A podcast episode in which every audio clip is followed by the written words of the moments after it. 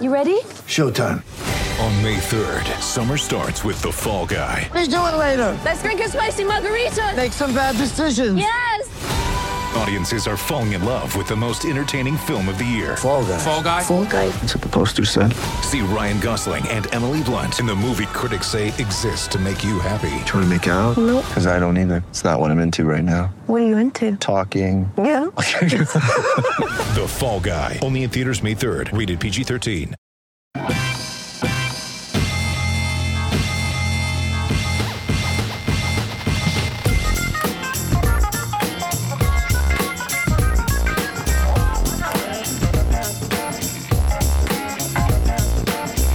Welcome everyone to another episode of RB1 colon the Fantasy Football Podcast, brought to you by FakeTeams.com. I am your humble host, Pete Rogers, joined as always by Just Clark Barnes, Mr. Class Jordan Smith, the man, the myth, the legend, Jinja, Nick. Guys, the boys are back in town. How are we doing? Doing great. Doing oh. Got the gang back together. I, it's I feel like there's so much to get caught up on, both football wise and just like personal life wise. It's been it's been forever. It's amazing. It's amazing how how even though we talk to each other twice a week, when that when you don't do that, it's there's such an emptiness that's left in my in my daily routine. Should we just talk about our love lives? And I feel like we should just talk about our love lives, our just general life, just everything. I feel like this podcast should just be dedicated to our personal experiences rather than football knowledge. Okay, I'll kick us off. Uh, so we talked about things that we learned during week four, and that's one of the things that we'll talk about later. Tease. Uh, yeah. So this weekend I was in beautiful Washington, hanging out with my girlfriend Katie and a bunch of her friends. Uh, my girlfriend was lamenting how she would turn thirty this year, and I scoffed. And then one of her friends uh, asked me how old I was, and I said 36. And for the first time in my life, someone said, But you look good. Hey, Hey, So I have crested that pinnacle in my life. peak. of I'm at the age now when whippersnappers will comment on how I don't look as old and decrepit as I should be. no. So Whippersnappers. Feeling good. But looking That's cute, feeling cute. looking cute, feeling cute. Clark, the. Clark Barnes motto. That's the that's the autobiography. So hey, when you guys listen to this tomorrow, I will be 29.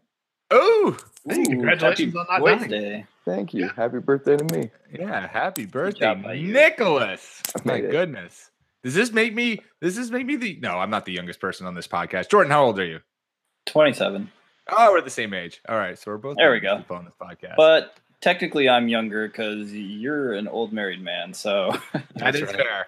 That's Yeah. fair. That ages me. That ages me a little bit.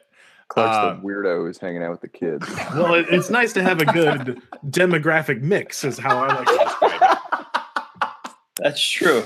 Yes, yes, we we do have a great demographic mix. Let's see. Uh 75% of us are white and we're all males. really covering our bases here. Shit. Uh, we But probably age, could use a but age we've got covered. age we've got covered. We got we'll have to bring in some real young people. Maybe I'll rope in some of my uh, younger cousins and they can just really bring in that like a 11 year old uh, fan base. We have great representation geographically.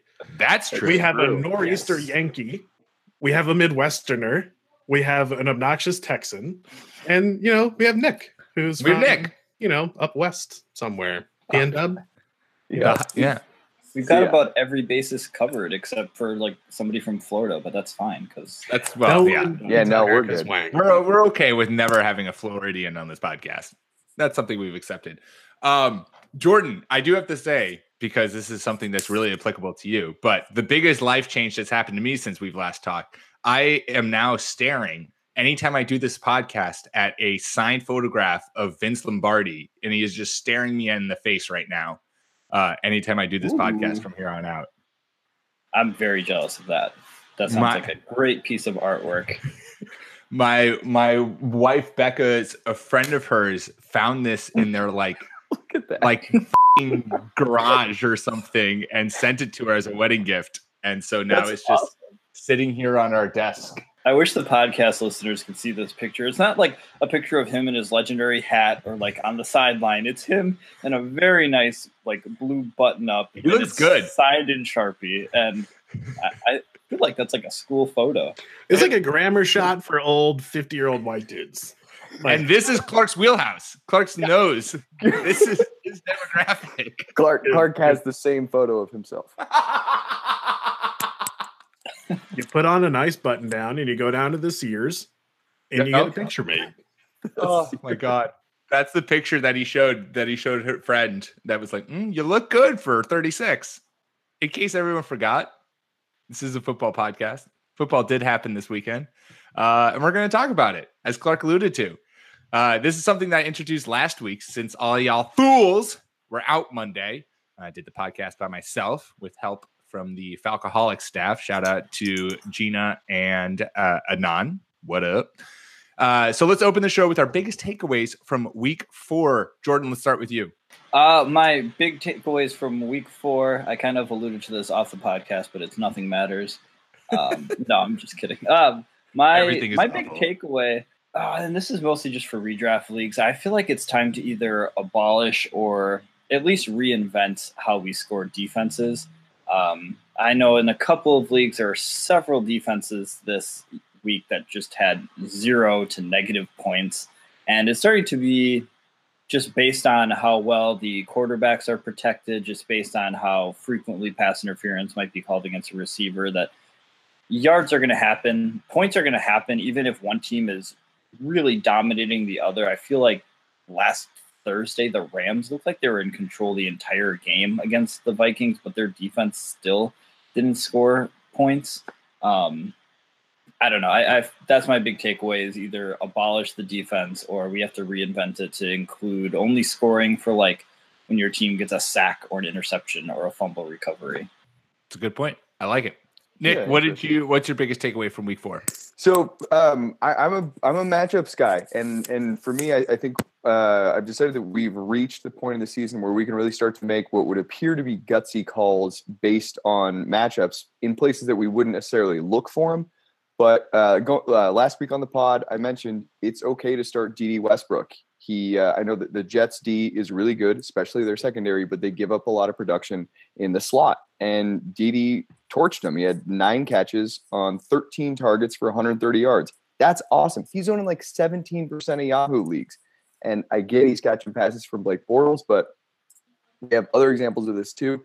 Uh, Golden Tate lit up Dallas. They've played surprisingly good defense, but they're another team who sucks versus the slot. I think he was the wide receiver three this week. Cooper Kupp, another slot receiver, going against a good Viking secondary, but Mackensie Alexander, not a good slot corner. He's the wide receiver one. Uh, there are a lot of matchups, and you know I did also put Trubisky in the uh, QB streaming piece, so go read that No every week. No big deal. But I yeah, we're, bench Gronk, everyone. So we're we're just we're at the point where we've got enough data on uh, where defenses are weak that we can start to try to get ahead of our competition and start guys that a lot of people aren't looking at just because of name value or name value of the defense or or perceived strength of the defense where they might actually be weak. this is this is a movement that we've been starting on the podcast, which is the emphasis on the slot receiver. Because defenses have a very hard time outside of the Broncos because Chris Harris operates solely from the slot. Outside of the Broncos, there's not a lot of teams that put an emphasis on slot corner. And so any receiver who operates out of the slot tends to have a fair amount of fantasy value. Yeah. Especially as teams emphasize that and move their big guys down to there. Uh, my biggest takeaway from this week was from now on, you don't have to worry about which Rams receiver to start in fantasy because they will all eat. And I tweeted this out after the aerial attack they put on the Vikings Thursday. Uh, I'll happily crown them as the best team in football right now, and their entire offense is match off matchup proof. So for the rest of the season, don't don't ever for any reason do anything to anyone for any reason ever, no matter what, no matter where, no matter who, or who you are with, or where you are going, or where you have been, ever for any reason whatsoever, bench your Rams receivers for the rest of the season. Never. Let's say we get some pasta, Pete. I think that sounds great. That was excellent. there's my biggest takeaway from week four. Clark, what say you? So my big takeaway from week four is sort of along the lines of what Nick alluded to with the NFL coaches kind of figuring out how the rules are working and how to best take advantage of defenses. And is that the NFL has finally figured out how to use the running back again. We went through a few years where there were only a couple of really good viable running backs, but now people seem to figure out a few runs up the middle and then passing to the back on odd situations like first and 10 or second and four is how you really get a lot out of these hyper talented special backs that we have in the league, like Alvin Kamara, Nyheim Hines, uh, Todd Gurley. We're seeing a ton of that this year, and I think that we're going to see that continue. So the running back is yet again the hardest position to replace, and it's it's really amazing to see what these coaches are doing with the running back. It's also just like the time of the of the NFL where like exciting offense is happening. Like these offensive minded coaches are just running out really interesting and exciting game plans and formations and routes and its combinations and it's just it's a t- it's a great time to be an offensive minded person. Unless your name is Mike McCarthy and you don't even want to use your strongest running back in every situation. It's fine. I'm not mad. Yeah, you're not bitter. I mean, it, the, this is this was your takeaway. Your takeaway from the week was that nothing matters. Yeah, exactly. Nothing matters. Nothing matters. Um, before we move on, I have to ask this question because obviously we're tracking them. Uh, the Kibosh Titans beat the Philadelphia Eagles, and their offense looked, dare I say, explosive. Did the Kibosh Titans earn their way back onto the podcast? Um, maybe. My biggest takeaway from that is: Are we sure that the two teams from the NFC Championship game last year are good? Good That's my Fair. biggest takeaway. It's a fair question. I, I think that uh, we should at least talk about Taywan Taylor for a few minutes every week. Um, and I, I love the fact, I mean, I feel, I feel bad for Rishard Matthews, but um, that kid can play. And if Mariota's arm is, uh, you know, he's not shot, if he's not shot putting balls anymore because that nerve issue, yeah, man, I think that they're, I think they deserve to be back on the show. I knew that was I- Clark's. I knew that would be your response. I mean, Dion Lewis is the second coming. We all know that. We all But- know that. I don't know. That game did not look so great. I mean, Corey Davis finally did something. I I think they have returned to the level of where we'll start being keeping an eye on them and maybe taking them a little more seriously than we have in the past. But they're still kiboshed. Show me show me a massive output, uh, and then we'll and then we'll talk. Matt LaFleur construct a, a masterful game plan and get get multiple people in double digit fantasy points. I think we should put the caveat in that if Matt Floor wants to come on the show, we would immediately remove the kibosh. No, Immediately. yeah. The kibosh, if Matt LaFleur wants to come on and and pitch us why the kibosh should be lifted on the show, kibosh is gone. Immediately gone. maybe So- we can hook him up with an Amazon discount or something. We have a lot to offer on this podcast. Some New Balance shoes. There's a lot that we have that we have going for us. Um, one thing that we could offer him, which we won't though, because this is not an an award that you actively search or seek out, but it is an award we do give weekly. It is time for the You Help No One Award for week four. And let's start that beautiful, beautiful ceremony award music. Let's start it and let's hear our week four nominees. Our first nominee is the running back for the Chicago Bears, Jordan Howard, who had 11 attempts for only 25 yards. Nominee number two, quarterback for the Chicago Bears, Mitchell Trubisky, who put on a show throwing for 354 yards, six touchdowns, while rushing for an additional 53 yards. Kenyon Drake comes in as our third nominee, running back for the Miami Dolphins, with three attempts for three yards and one reception for 13. Also from the Chicago Bears, at number four, Taylor Gabriel, wide receiver, with seven receptions for 104 yards and two touchdowns. And finally, our last nominee for week four's You Helped No One Award, Drew Brees, who threw for 217 yards and zero touchdowns. Uh, Nick, let's start with you. Who is your pick for this award? Well, I, I'm assuming that all RB1 listeners fired up Trubisky after reading a QB streaming piece. So I'm, I, you know, not going to go there. A fair assumption. Thank you. Um, I think for me, it's probably Drew Brees. Uh, that's a pretty bad showing. 217 yards and zero TDs. Um, that's not going to get it done. Uh, Jordan Howard, you you score so easily against Tampa Bay through the air. I can see how he was going to get worked out of the picture. Kenyon Drake, Frank Gore, something about Frank Gore. Um, and Taylor Gabriel, I could see you taking a, a, roll of dice on him given the Anthony Miller injury. So yeah, Drew Brees. I bet somebody out there was counting on him, and he burned them really badly. Uh, Clark, your pick for this week's uh, award. Yeah, I think it kind of comes down to Drew Brees and Jordan Howard because people have fluky weeks all of the time. I think when you're expecting someone to have a great week and then they don't, that's what really hurts you I, am going to have to side with Nick here and say Drew Brees, uh, when one of the best quarterbacks in the NFL to have ever played in the NFL, all of a sudden doesn't get to play at the goal line. Yeah. Wow. What uh what what are we doing there, Sean Payton? What are we doing there? So Drew uh, Brees. Uh, I think Sean Payton I think Sean Payton was playing against Drew Brees in fantasy. Uh, and he was like, I'm going to make sure I win this matchup by making sure Drew Brees throws no touchdown. So get him out of the formation when they're on the goal line. It's the only reasonable strategy right there. Probably. Probably. Jordan, who's your nominee? Who's your pick?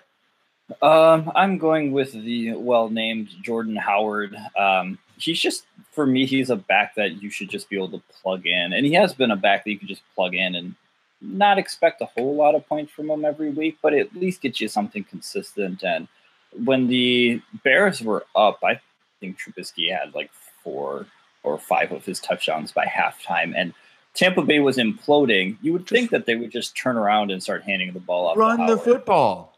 And but I mean, to their credit, they didn't take the foot off the gas because they saw what Fitzpatrick could do against the Steelers the week before. But I mean, he got yanked anyhow.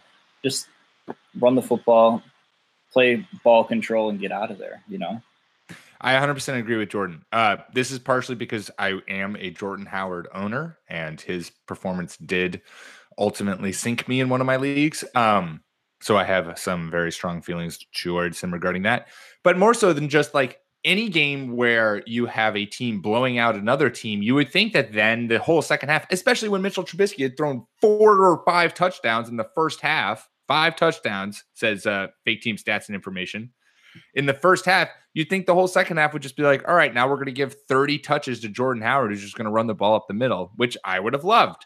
Um, so Jordan Howard, you let everyone down. You let me down. You helped no one this week. Um, so we put all of this into our tally machine, tally, tally, tally, tally, and our winner for week four, drum roll, please.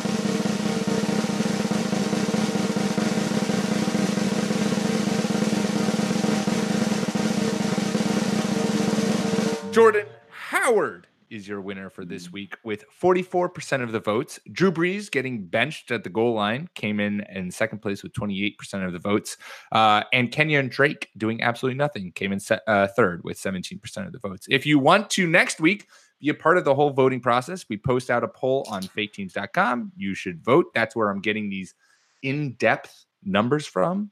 So make sure to vote on that next week. So congratulations, Jordan Howard. You won week four's You Help No One award. So congratulations. Well done, you. That's going right in the trophy case. That's going right. That is going right up next to his signed picture of Vince Lombardi. They're his greatest heirlooms, the things he treasures most in his life. I'm glad now, it's a bear. He has that. That's true. I doubt he has that. That is fair. Uh, a signed picture of Mike Ditka. There, that's what he has. That's what he has. And uh, and um, Ditka. Ditka. And Mike Singletary. There it is. Pulled that name out of a hat. God, he used to coach the 49ers. Good times. Uh, moving on. Now that we're a quarter way through the season, it's approaching that time of the season where you start looking over your team with a critical eye and you ask yourself, does this pay- player belong on my roster? Is this player going to help me win a championship greater than the Super Bowl, World Series, and Oscars combined? Or should I cut bait with this player before they become a 15.748 ton rock that pulls me to the bottom of the ocean to drown in my own negligence and self doubt? I give you America's new favorite dating show, Trade 'em or Date 'em. We'll each give one player, and the rest of us will pick whether or not we will trade that player or keep him for the rest of the season, also known as just a nice long first date. Clark, let us start with you. Who is the lucky bachelor that you are offering up to be traded or dated? So here's a man that I met on christianmingle.net. He's the kind of man that will hold the door open for you. You can take him home to mom. Beautiful smile. Feels like a really, really good guy. Uh, but lately, things have gone a little south, Chuck. Even though things have always been a little rocky with this player, it feels rockier this time. And that's why I nominate Russell Wilson, a former stalwart quarterback. Mom, dad, guys, should I trade him or date him? Trade him. Yeah, I mean, try to sell high on name value. It, they're Pete Carroll. They, they can't. They can't call effective offensive gameplay. Like it's it's a terrible situation out there. Yeah, if you can go get something for the Russell Wilson name, absolutely. Their best receiver hasn't been playing. Um, their offensive line is terrifying, and it has been for a couple of years now. And I, I think, yeah, I would punt on Russell Wilson. There are plenty of other good adds on the waiver wire anyway that you can get for quarterback if you don't already have somebody to back them up. That's exactly. I am agreeing with the majority here and say you trade his fine sculpted booty. Um, there are currently 15 quarterbacks scoring more fantasy points than Wilson, and in those names are multiple guys who you could likely get off waivers, the likes of Ryan Tannehill. Andy Dalton still might be available, Jordan's favorite man to add off waivers. Blake Bortles and Joe freaking Flacco is outscoring Russell Wilson. Um, as Nick said, he is a big name, meaning you can probably get back a little bit more than you should have because people are trusting him to rebound. I don't think he rebounds. I think you trade his ass. Jordan, who are you dating or trading? Uh, so this guy was definitely a Tinder match. Um, he dances to the beat of his own drum. He's got some very good moves too. I'm not sure if he's quite the guy you take home uh, to mom and dad right away, but you know, after a while, I'm sure they'll love him just as much as you do. Uh, it's Odell Beckham. Um, Odell Beckham is currently ranked 29th position ranking for wide receivers via ESPN. Uh, he has zero touchdowns, and I watched uh, what I wasn't falling in and out of sleep taking my Sunday nap. I watched the majority of the Giants and Saints game, and Eli Manning just looks bad. Like he looks terrible. Uh, there was one point in the first quarter where uh, Eli just missed him, and you could audibly hear Odell yelling in frustration because Eli missed him. It was very much like a why type of thing. Um, and I want to know should I try to sell much like Russell Wilson on name value, maybe get somebody else back, or are we just waiting a matter of time before Odell finally starts to find the end zone and get there eventually? I feel like the Giants are really unreasonably trying to give Saquon Barkley the ball at every opportunity, and for some reason forgetting the guy that they paid at wide receiver, who I feel like could play with Brock Osweiler and return value. But since he's playing with this coaching staff and Eli Manning, he's just putting up duds. I wouldn't be surprised if he ended the year with a thousand yards, but that's kind of a pedestrian stat at this point. Much more than Russell Wilson, I think Odell still carries the name cachet, and at this point, I would really look to trade him. Man, I I would have a very difficult time trading him just because of his uh, game breaking upside. So I, I would I would continue to date Odell if it were me, uh, and I own uh, two shares of him, so I will continue to date him. But I absolutely would not be opposed to uh, fielding offers for him, because right? if if someone's willing to give you a, a crate, hey, if someone says I'll give you Tyreek Hill for him, oh, maybe I do that. I'm so torn on this mainly because I just feel like the touchdowns are coming for Odell, um, and that's and that's kind of what's been lacking. Um, which leads me to my larger question, which is what's with all of these receivers suddenly forgetting how to score touchdowns? Why is this a thing? Why is this an epidemic that's like per- persisting throughout the NFL? It first started with Julio, and now it's transferred to Odell. Why? Why can't top fantasy value options just uh, just learn how to catch a touchdown? Why? That's what I ask you. Will Fuller's doing fine. Well, Will Fuller's injured, so suck on that, Clark. I was gonna say in PPR leagues, Odell is doing fine. Um, but at this point, uh, in keeping with the theme of the show, I feel like he's being that guy that you date for a little while, you go out a couple times, but in order to really, you know, cuff this guy, put a ring on it, perhaps that he's just got to find the end zone. He's got to score wide receiver one points, not wide receiver two points, and that's where he's stalled right now. Yeah, I. Ah, I think that he's still his ceiling keeps him in the for me he it keeps him in the date him category just because this ceiling is on is is largely unattainable outside of a handful of players. Whereas when we're talking about Russell, you can find quarterback production at, at a better level, no problem. So that's why for me, I absolutely uh, would trade Wilson, but I, I I have a very difficult time letting go of Beckham's ceiling. So would you trade Odell for AJ Green? I mean, that's kind of the that's kind of what we're talking about. I'm not saying give him away. I'm saying You're right. would you trade right. him for someone that went 10 picks later? Yeah, man. I really Uh, like the Bengals this year. right now, yeah, yeah. with the Honestly- way that offense is going, Is it crazy for me to say that I would trade? I am an Odell Beckham owner. Am I crazy in saying I would trade him for Adam Thielen? no. That that's kind of what I'm asking. Like, Right. Like I think I think I would make that trade. so it's kind of you give Odell Mm. plus like Aaron Jones for an Adam Thielen and God, it's so Joe. Mixon for the the owner that hates Joe Mixon and doesn't Right. believe that he's going to come back. So you take on some risk for a very solid player and, a, and another high upside player. Like, I'd have a hard time not doing that with Odell Yeah. right now. Yeah. Yeah. I I Wow. might I might I might have been nicely persuaded into you trade him. Yeah, you're selling me, Clark. I would probably do AJ Green because I'm an AJ Green truther. I think we Of all course. are. but- We all are. This is this is one of the running themes of the podcast. You always trade for AJ Green. If you can get your hands on AJ Green. Who would Uh, have thought the voice of reason at quarterback would have been Andy Dalton? It's, what is this? Uh, yeah. I Doesn't forget to throw to his best receiver in the end zone. It's Bill Lazor. Bill Lazor. It's a preposterous. phenomenal. It's a preposterous NFL world that we're currently fl- functioning in, but we are all just amoebas floating in its uh, craziness. Uh, Nicholas, what do you got? Uh, Gronk. Ro- Or uh, I mean, the, if you like man babies, I've got one for you. Uh, Gronk blew up in week one, and then he had very non-Gronk like performances ever since. And now he's got an ankle injury that I guess he hurt last week, and then re-aggravated it during the game. Uh, he's at this point, from what I'm seeing, it's unlikely that he plays on Thursday against the Colts. Now, when he comes back in uh, the following week, he gets Kansas City, so he'll score hundred points alone in that game. But with the way his performance, with his performance so far this year, would you think about trading him? So I'm going to take the lead on this one because I have strong feelings here, and I'm sure Clark does too. But my feelings are stronger. Date Gronk.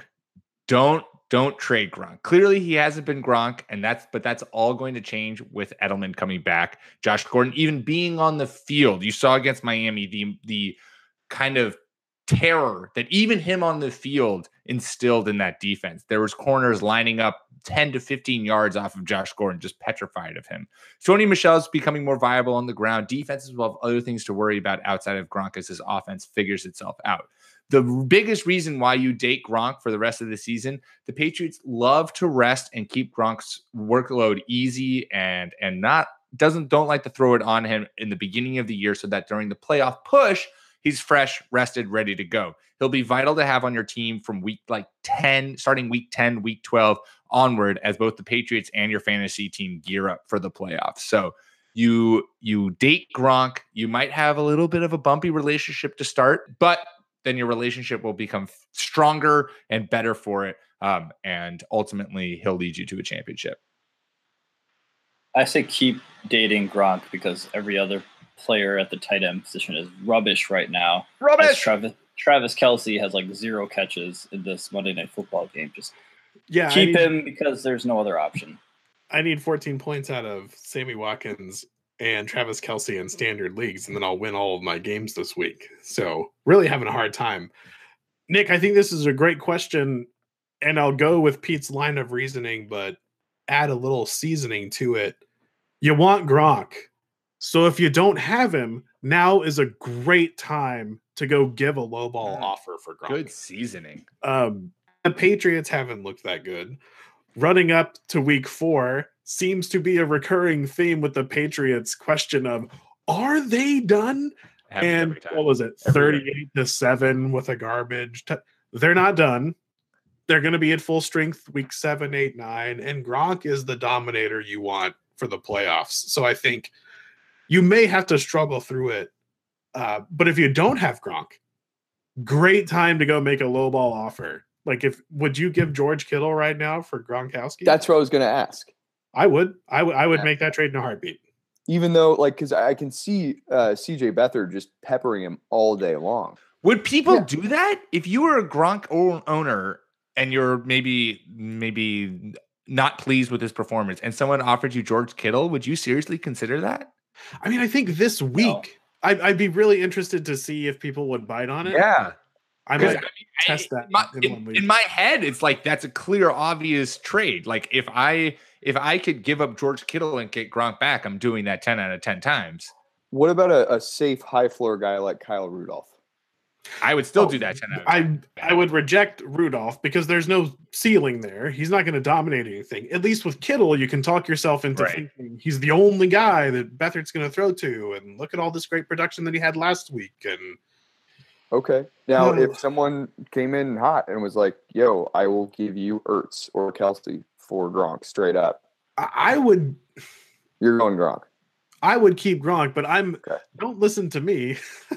I've been the biggest Gronk fanboy for like the past five years. Yeah, so but but I I want Gronk week 13, 14, 15. That's when I want him. Yeah, right. Exactly, exactly. And Me that's when the Patriots are going to use him. That's when he's going to be his most valuable. Kelce and I are fighting right now, so ask me in like a week. He really needs to get me 100 yards It's at a really touchdown. frustrating. I just, I just absolutely love how Jordan has descended into this dark place of literally nothing matters to him, and he's going to burn everything around him. It's perfect. Well, it's really It's- good. some- somebody needs to tell the Chiefs that the Broncos are not good at covering tight ends. They haven't been for two years now. They have, they've been trash, garbage at covering tight ends. Fire off a tweet. Hey, by the way, Clark, I'm so sorry to tell you this, man. Sammy Watkins is out with a hammy. That's all right, Clark. We still got a whole half of Kelce. He can still Ah. make it up to us. It's not that much to Oh. I know everyone cares about my fantasy team, so thanks guys. I appreciate it. That's that's the whole point of this. Po- Why do you think we created a podcast? It wasn't to give other people fantasy adv- advice. It was just to talk about our fantasy teams. Time for my my uh, date or trade. Um, my date. He loves long walks through the halls of New Landing Mall and cuddling up on the open field with a picnic basket. He has those strong legs that you look for in a man to carry you when you're tired, just like he carried his offense last year. Uh, his name is Kareem Hunt. And while he uh, did wonders in Kansas City last year, he's uh, off to kind of a cool start. And I know that maybe he's mm, doing a little bit better on Monday Night Football, but that doesn't disguise the fact that uh, he misses Alex Smith. With Smith behind center, the Duke of checkdowns, Sam Bradford was the obvious king, so Alex Smith is a tier below him. Hunt was third on the team in targets, averaging right around four per game. So far in this year, he's had three targets this entire season. It's one a game. And I know he's got one catch so far in this game at last time I checked. It might be more. Stats and information back me up on this. One catch on two targets. Boom. So that's five targets so far this season, tied for six. Well, the three was tied for six in, with the Chiefs. With Pat Mahomes behind center, he likes to rip the ball down the field, and that doesn't help Hunt's passing game work. They're not running the ball as much because their defense is absolute trash, and so they're always trying to fight to stay in games. Guys, I this is a really new relationship for me, and he, and he's been so good to me in the past that I can't I can't say no to him. But I need your advice. Do I trade him or do I date him? Uh, this is probably another scenario when I need like an example of who you trade him for, because I'm not that high on Kareem Hunt either. Um, he's been a what is it, a multi candidate already on uh, You Help No One for the past four weeks. And I, I had a situation last season. I think I talked about this on the pod where we are doing a dynasty draft, and it was one round where I was up and I was waffling between Kareem Hunt and Joe Mixon. Who do I pick, Kareem Hunt or Joe Mixon? Kareem Hunt, Joe Mixon. I ultimately chose Mixon, and even with Mixon out the past couple weeks, I still feel pretty vindicated about that pick because he just looks like the stronger long term play. Uh, yeah, Kareem Hunt's doing well in this Monday Night Football game, but overall, I don't think he's had a very good season, and he's kind of tailed off since the last half of last season as well. So I think the Chiefs can't continue to be so one sided. So I feel like they're going to return to the running game. Andy Reid has produced some of the best running back seasons with not always the best talent at running back. So I know you just started dating him and he lost his job and he's borrowing money from you and he's asking if he can stay over at your house and you feel like he took that can of soup home, which Ah. feels weird that he did that. Like just eat it in the kitchen asked. with me. Yeah, and you're Kareem really giving it to him. Kareem of wheat. But man, I think you stick with him, or you try to offer something like, "Can I give you Mark Ingram for Kareem Hunt?" You know, for the dejected owner, something like that. So let me let me throw it. A, oh, Nick, give us your response first. I it's it's it's relatively the same. I think that I'm I'm still going to ride with him because I do think that um, just like law of averages, he, his work is going to continue to increase. But I do want to say that um, he, his performances haven't been that bad. I, it, his his air usage is terrifying, and if he doesn't start to get more work there, that's that's I probably going to lock him in as more a a high end RB two than an RB one Right. but he he hasn't had any smashed weeks, but he's been you know he's been in the mid teens two weeks in a row. He's he's running well tonight. Um, yeah, I, I'm probably holding him unless I'm getting someone who is uh, of equal value uh, that that that we had in week one. So so here's my here's my um, hypothetical trade. Kareem Hunt, David Johnson swap. Oh, No, No. Who says no Nope. to that? I'm I'm keeping Kareem in that situation Okay. because I say yes. Really, Well, I mean, Jordan. I just like David Johnson. Jordan. I'm Jordan's been I'm on a the David believer. Johnson MVP train for for the, from the word go. So I I feel like it can't get much worse with. I think Josh Rosen will be much better. I think so too. I also think this. I think this offense ha- like Mike McCoy has to figure out that there's better ways to use David Johnson. I the reason I picked David Johnson was just because he's someone who has been wildly underproductive so far this season and is a big name who has potential to have the highest of ceilings. But I feel like people would sell pretty easily because of the fact that he hasn't really produced that much. Um, and for the less kind of invested owner, you might be able to pry him away pretty easily. So my, I guess my question more so is, is like, who do you believe in more rest of the season and in kind of returning to their fantasy relevance? Is it Kareem Hunt or is it David Johnson? yeah. I don't think you'll ever see that trade made because there's just some psychology behind a guy that you pick one, two, or three and trading him. It's just really hard to pry that person away. yeah, That's, on the fair. pod. I'll take Kareem Hunt rest of the year. Oh, Yeah, I would okay. too. Yeah. All right. So there you go. Well, so there's some potential guys who are, you know, maybe you're a little worried about. Are you unsure as to whether or not they should be on your team? Um, and we, you know, pretty much unanimously decided what you should do with them. We all pretty much argued different points about each one. So good luck, everybody. So good luck.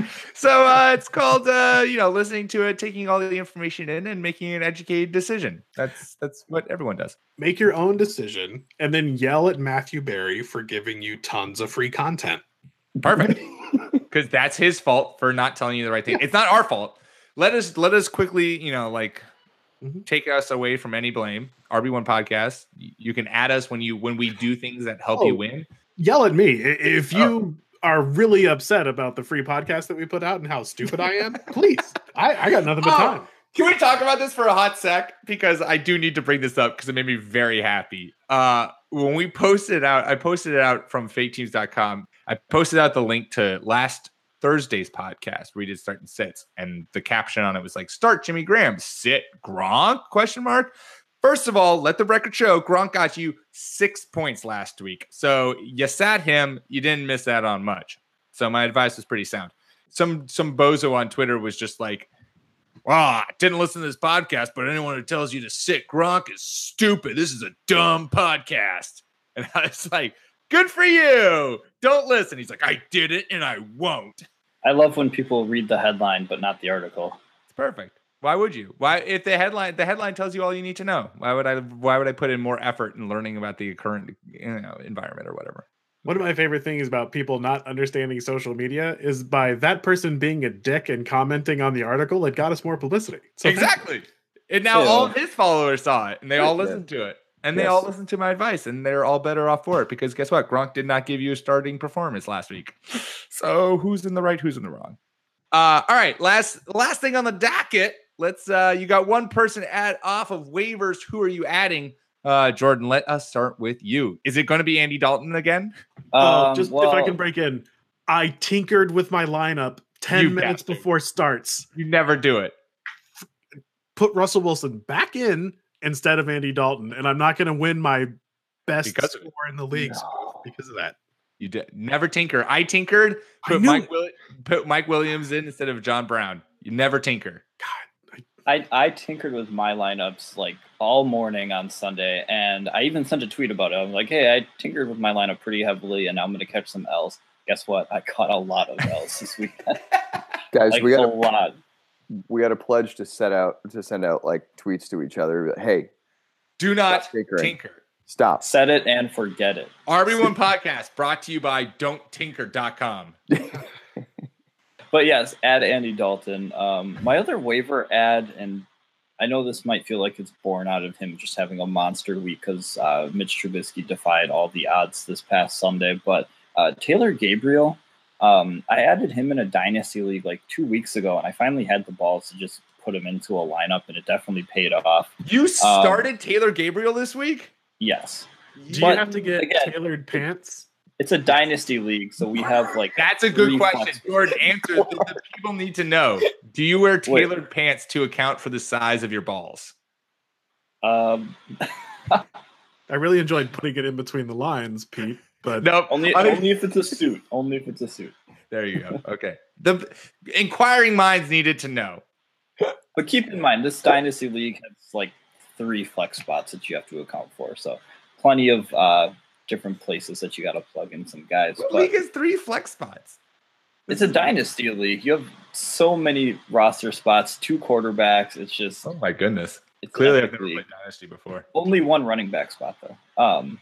Anyway, I was I just watched Taylor Gabriel during the Packers game week one, and he just looked like they were trying to get him the ball pretty consistently, and um, he passed the eye test of looking like a legit number two on the Bears. I think this week.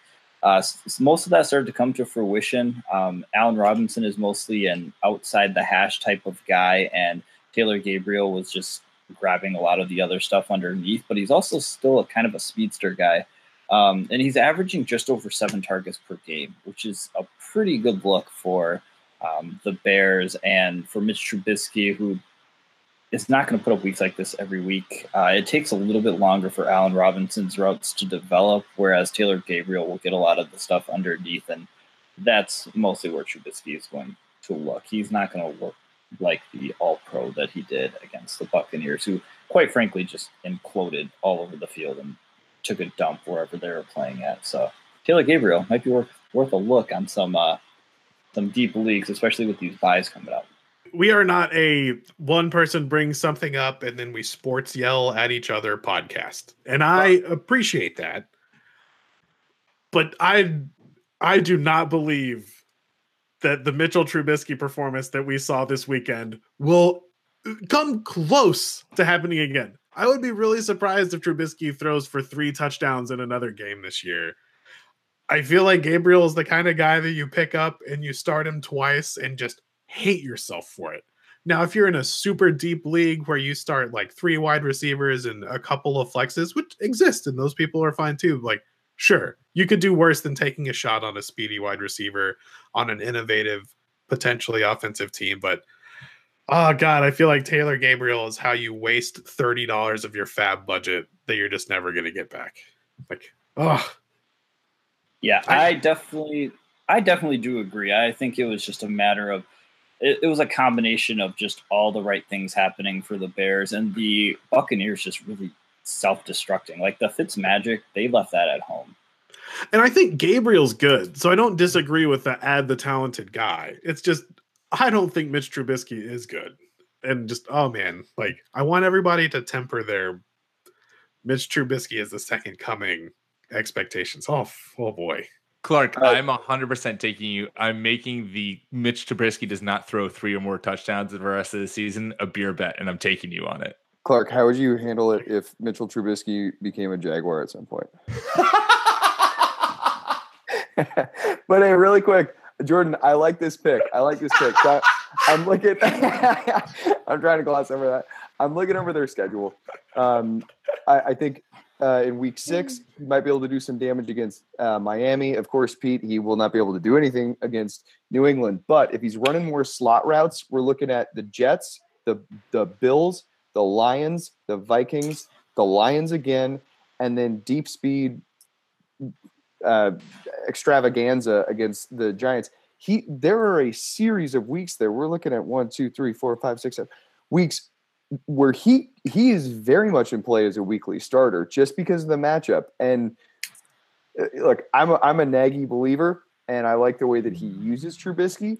Um, I yeah, I think this is a good move. And and now people don't go thinking that Gabriel is going to be a wide receiver one, like plug and play. But I think that he definitely could have some blow up spots uh, throughout the season. Only owned in 7% of ESPN leagues. Yeah, so go get him. It's awesome. Very available. He he probably won't cost you much. So if you do have an extra roster spot, he's not going to cost a whole lot to go get. And We that's why we like, have this podcast, you know? 10 minutes Oh, talking about Taylor Gabriel and his whether or not he's worth an ad. I love it. God, people come to this podcast for the for the quickness and the brevity that we speak. We're doing good. We're under an hour so far. We're doing great. We're doing great. Anyone who wants anyone who puts a time cap on this podcast can go to hell. Vic, who's, who, who are you adding this week? All right, so this week I am adding uh, Tyler Kroft with Tyler Eifert's terrible ankle injury. So course, pour man. out for him. Un- unreal. Uh, don't watch it if you if you haven't Gross. yet. Um, he's got a killer four week slate coming up. He's got a game at home against Miami, at home Pittsburgh, at Kansas City, and at home against Tampa Bay. None of these teams are good Yeah. against tight ends. They've all been getting burned each and every week. Now you can uh, tell me about the, uh, the the the Miami Dolphins being being good, but like what we got to keep in mind there is they had that weird seven hour game, so Delanie Walker couldn't get it going. Then Gronk missed time with his ankle injury, and they were getting blown out, so that's a bit skewed there.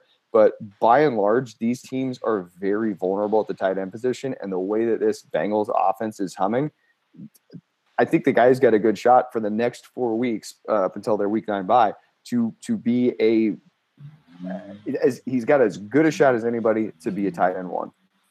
Love it rest of season. Uh, the Bengals use the tight end, and Andy Dalton uses the tight end. Kroft did really well when he had to Mhm. play last year. Yep. There's not a lot of tight ends out there. If you're one of the nine people in your league who don't have Kelce, Gronk, or Kittle, go pick up Kroft. Yeah. Yeah, there are only like a few options in the, around the league who can actually step in when the starting tight end goes down, and Kroft is definitely one of those. He proved that last year.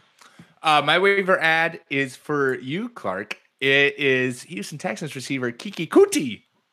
Uh, First of all, just opens up so many good team names. There, uh, there's a lot you could do with his name. Uh, only owned in two percent of Yahoo leagues. He missed the first. The biggest thing that that that Coutee, oh, his just name's fun to say. That Coutee has going for him is the fact that he missed the first three weeks of the season and then received 15 targets his first game back. 15 targets. He had 11 catches for 109 yards. Um, and with Will Fuller leaving Sunday's game with a hamstring injury, Coutee uh, should be able to fill that deep spot, the deep speed threat role quite well. Um, and clearly, they want to get Deshaun Watson wants to get him the football. I don't know if that was game plan strategy or just Deshaun Watson was like, hey, you know what? Coutee's really good. I'm going to get him the ball. But 15 targets your first game back after missing the first three games of the season, and you're a rookie screams to me that you're going to be a vital part of this offense, and uh, I'm going to stash him. Yeah, definitely um, a solid possession rookie receiver option. Um, I thought maybe just because he was playing on Texas Tech with Cliff Kingsbury's offense last year that he might have just been a product of that offense, but I think he's starting to prove that he's more than that, and he can be that uh, just underneath guy while Will Fuller and DeAndre Hopkins are just grabbing balls out of the air over the top. Yeah, um, as we talked about our love for slot receivers earlier, that's where he's running the majority of his routes when the lineup is at full health. So even when Will Fuller comes back, he's going to be getting largely some of the best matchups uh, in in every game. The kids, the kids for real, and he beat out Bruce Ellington in the preseason for that job. He just pulled his hammy, and it took him a little while to come back. I yeah, I like this Pete. I like this pick, Pete. I like this Pete too. Oh, stop you guys. it's a good confluence of need and talent. DeAndre Hopkins can kind of do whatever he wants, but I'd rather throw him deep balls. Will Fuller does what he does really well, and he's fast and he could run over the middle, but we've seen this team struggle with short uh, crossing patterns for a couple of years. And now the Texans have a quarterback that can take advantage of that. And now they have the wide receiver talent that can take advantage of that. Uh, got lucky and picked up Coutee before the game Ooh. in uh, one league, and then got super cute and uh, dropped him for uh, who's the Buccaneers? Ronald Jones, the back that I hate. I was just like, "F it, running backs are valuable. I'll just do that." Uh, but I, but I, I don't think this is an anomaly. I think we're going to see a really solid season out of him. I don't think he's going to become a wide receiver one or anything. But if you're struggling for a flex in PPR, go spend your fab on Coutee. He's he's yep. going to pay off. I agree. Clark, I left you last for re- last for a reason because I know what gospel you're going to preach. But who should everyone be adding off waiver wires? You think this guy should have been on your team weeks ago if you listened to this podcast?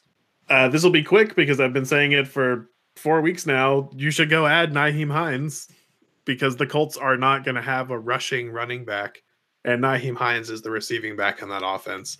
He blew up this week, so he's more expensive now, but still worth 10 15% of your fab budget.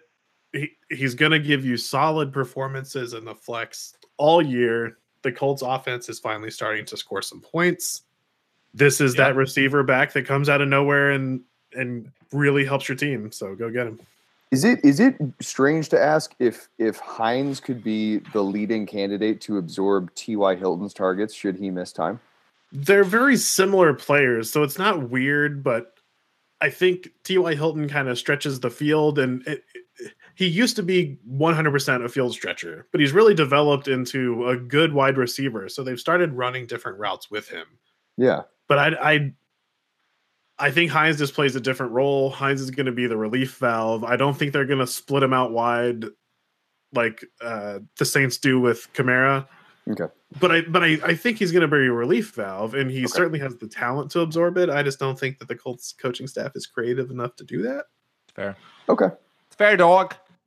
If we're um, bragging about good calls, and since I wasn't on the pod last week, oh yes, can I just can I talk about Calvin Ridley being the best rookie receiver in oh, football? Man. Can yeah, I let's talk about, about that? Killing it, Jordan. I'm telling you, it. He is not a player. I mean, DJ Moore and uh, Courtland Sutton for the Broncos could start developing develop into players maybe down the road, but Calvin Ridley, man, just such a sharp and crisp route runner. When he uh, dusted that defensive back on his first touchdown yesterday, that was something special. You can't teach that. He's crispy it took me two games to come around on it, but I think in the situation that he's in with the skill set he has, like, okay, I'm on the bandwagon. Too bad it's too late to take advantage of it. Well, still, you know, for prosperity's sake. Yep, Yeah. know, save face. Trade I'll admit at- when I'm wrong, not like the Jaguars being effing terrible as we've seen over the past couple of weeks. Trade Kareem Hunt for Calvin Ridley. Who says no? so there you go There's some trades. There's some waiver wires. There's a little bit of everything for you. Uh, make sure to subscribe on iTunes and Stitcher. Rate, leave five stars, leave some comments. You know, say some nice things. We love to hear from you guys. Uh, tell us that we're all stupid for saying to bench Gronk and all that good stuff. Why not? Uh, make sure to follow us on Twitter at RB1 Podcast. Follow myself at Pete M. Rogers. Follow Clark at NFL Clark. Jordan at Jordan underscore Smith 27. Nicolas at Ginger underscore underscore Nick without a K. We'll be back in your beautiful ears on Thursday uh, with our week five starts and sits. And until then, uh.